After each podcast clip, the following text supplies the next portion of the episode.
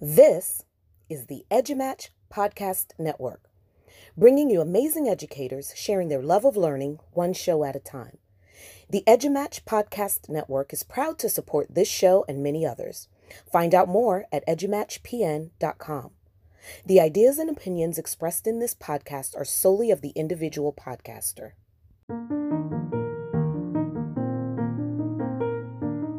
Welcome to the Undercaffeinated Podcast, a weekly podcast for educators who don't have time to listen to a podcast, kind of like us.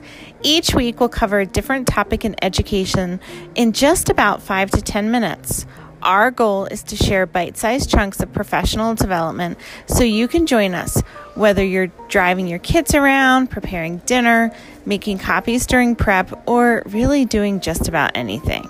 This is PD for real teachers who are real tired, coming to you from Nevada, Colorado, and Florida.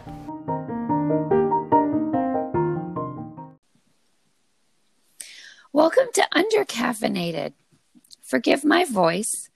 Um, so, because of my voice like this, I've spent a good part of today listening to podcasts um, instead of talking and uh, one of the podcasts I happened to listen to was on education.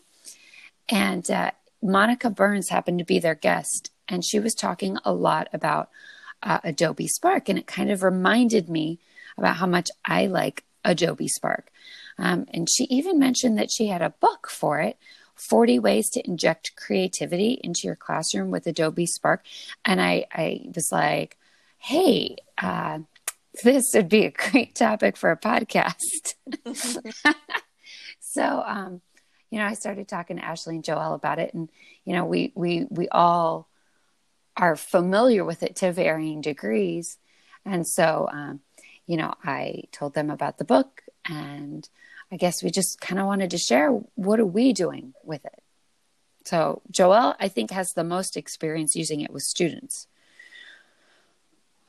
So, what did you do?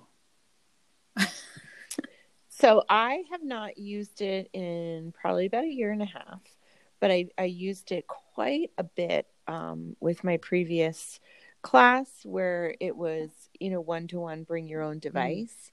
And it is such a fantastic and easy way for children to synthesize information and to really showcase what they know in an engaging and creative way.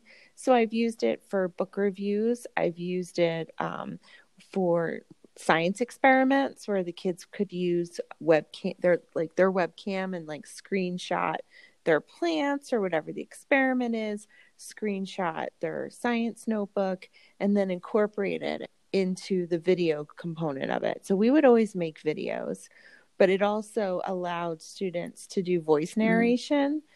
So not only would i capture like the visual creativity, but then you'd get their voice explaining what they understood, and it was just such a home run. I it's I really easy to use, very intuitive, um, and you know the applications are limitless. Right. Well, anything that uses student voice, I mean, anything that we can do to amplify that is huge. So that's I a agree. really great component to it as well. Yeah. And I think it's really interesting how if you could pose the question in class, say, okay, boys and girls, what did you learn about, I don't know, photosynthesis?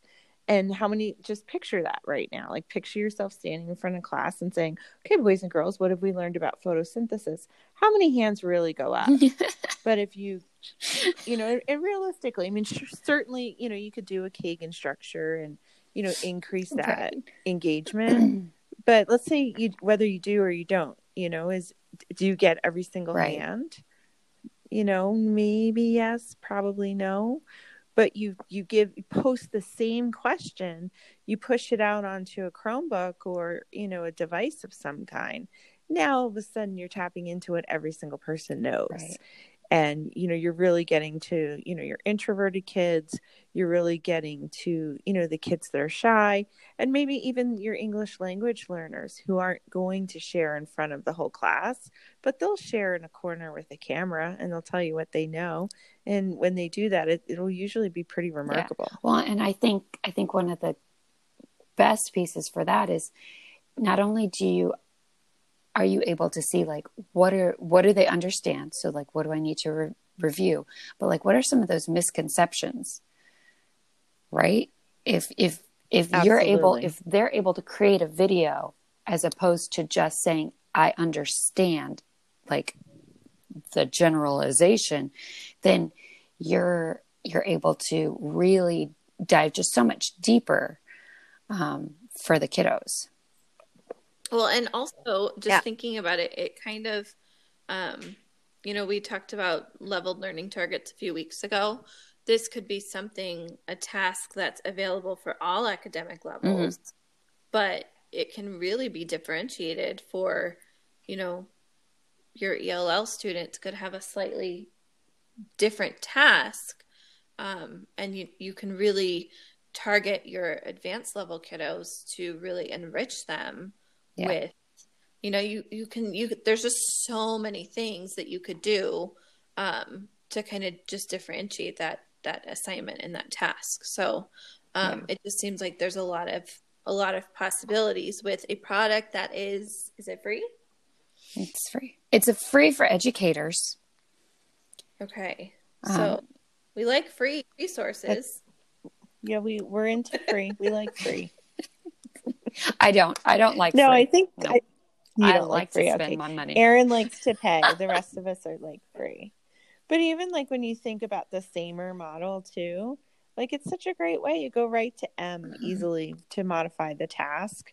Um, you know, if not redefining, dep- depending upon you know how you do it, versus a worksheet. Like you, you could present it the same exact way. You know, even with doesn't matter how cute the font is, and you know how you design the worksheet. It's a worksheet. Yeah. You know, there's there's nothing glamorous about a worksheet. it's, it's true. Maybe if you put flashing lights, it would be glamorous, but still just a worksheet. Yeah. But still, it's just, it's just a worksheet. Very good. And then earlier we, we were kind of off off our podcast. We were talking about different apps and Erin off air. I, I actually genuinely want to go back to that conversation because you were saying that there's different apps for different things. Yeah. So, so essentially, right, what it is, is, you know, how Google, um, within your drive, you can create something with in Google. I think I'm going to keep this voice. It feels like my like the scratchy, sexy singer, you know, but um, I don't think that's what it sounds like. That's what it feels like. Um, so in Google Drive, you can create a slide um, presentation. You can create a sheet. You can create a doc, and it's all right there in your in, in your Drive, right? So, but if you go to your iOS or your, your Android phone or tablet or, to, you know, iPad or whatever, it, it, you need a different app for each one because apps just aren't as robust, you know? That makes so, sense. So it's the same concept with Adobe Spark is you go to the website and you can access like all of these things. You Adobe Spark, you can do a video, you can do a graphic, you can do like a web page type thing um, but if you do it on the iOS or your device, um, I say iOS because all three of us are, are Apple iPhone users. Um, you you have like a do like Spark Spark Video and Spark Post and Spark Page.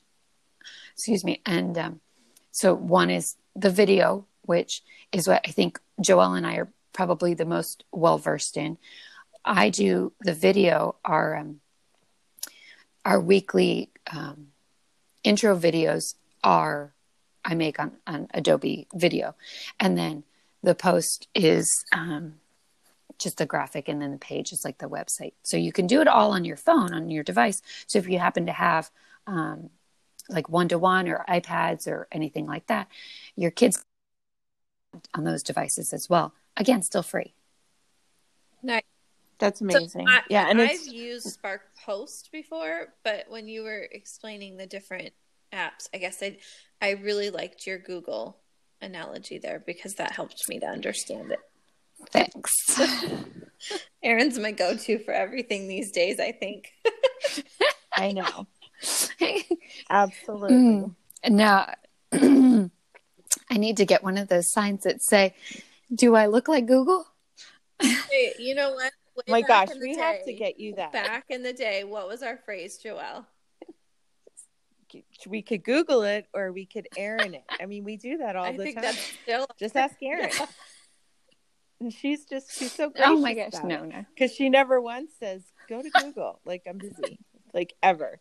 She's like, oh, let me find that yeah. out. for you." I'll find it. Uh-huh. Then she'll send us a list of of A list of urgent cares. right. so true.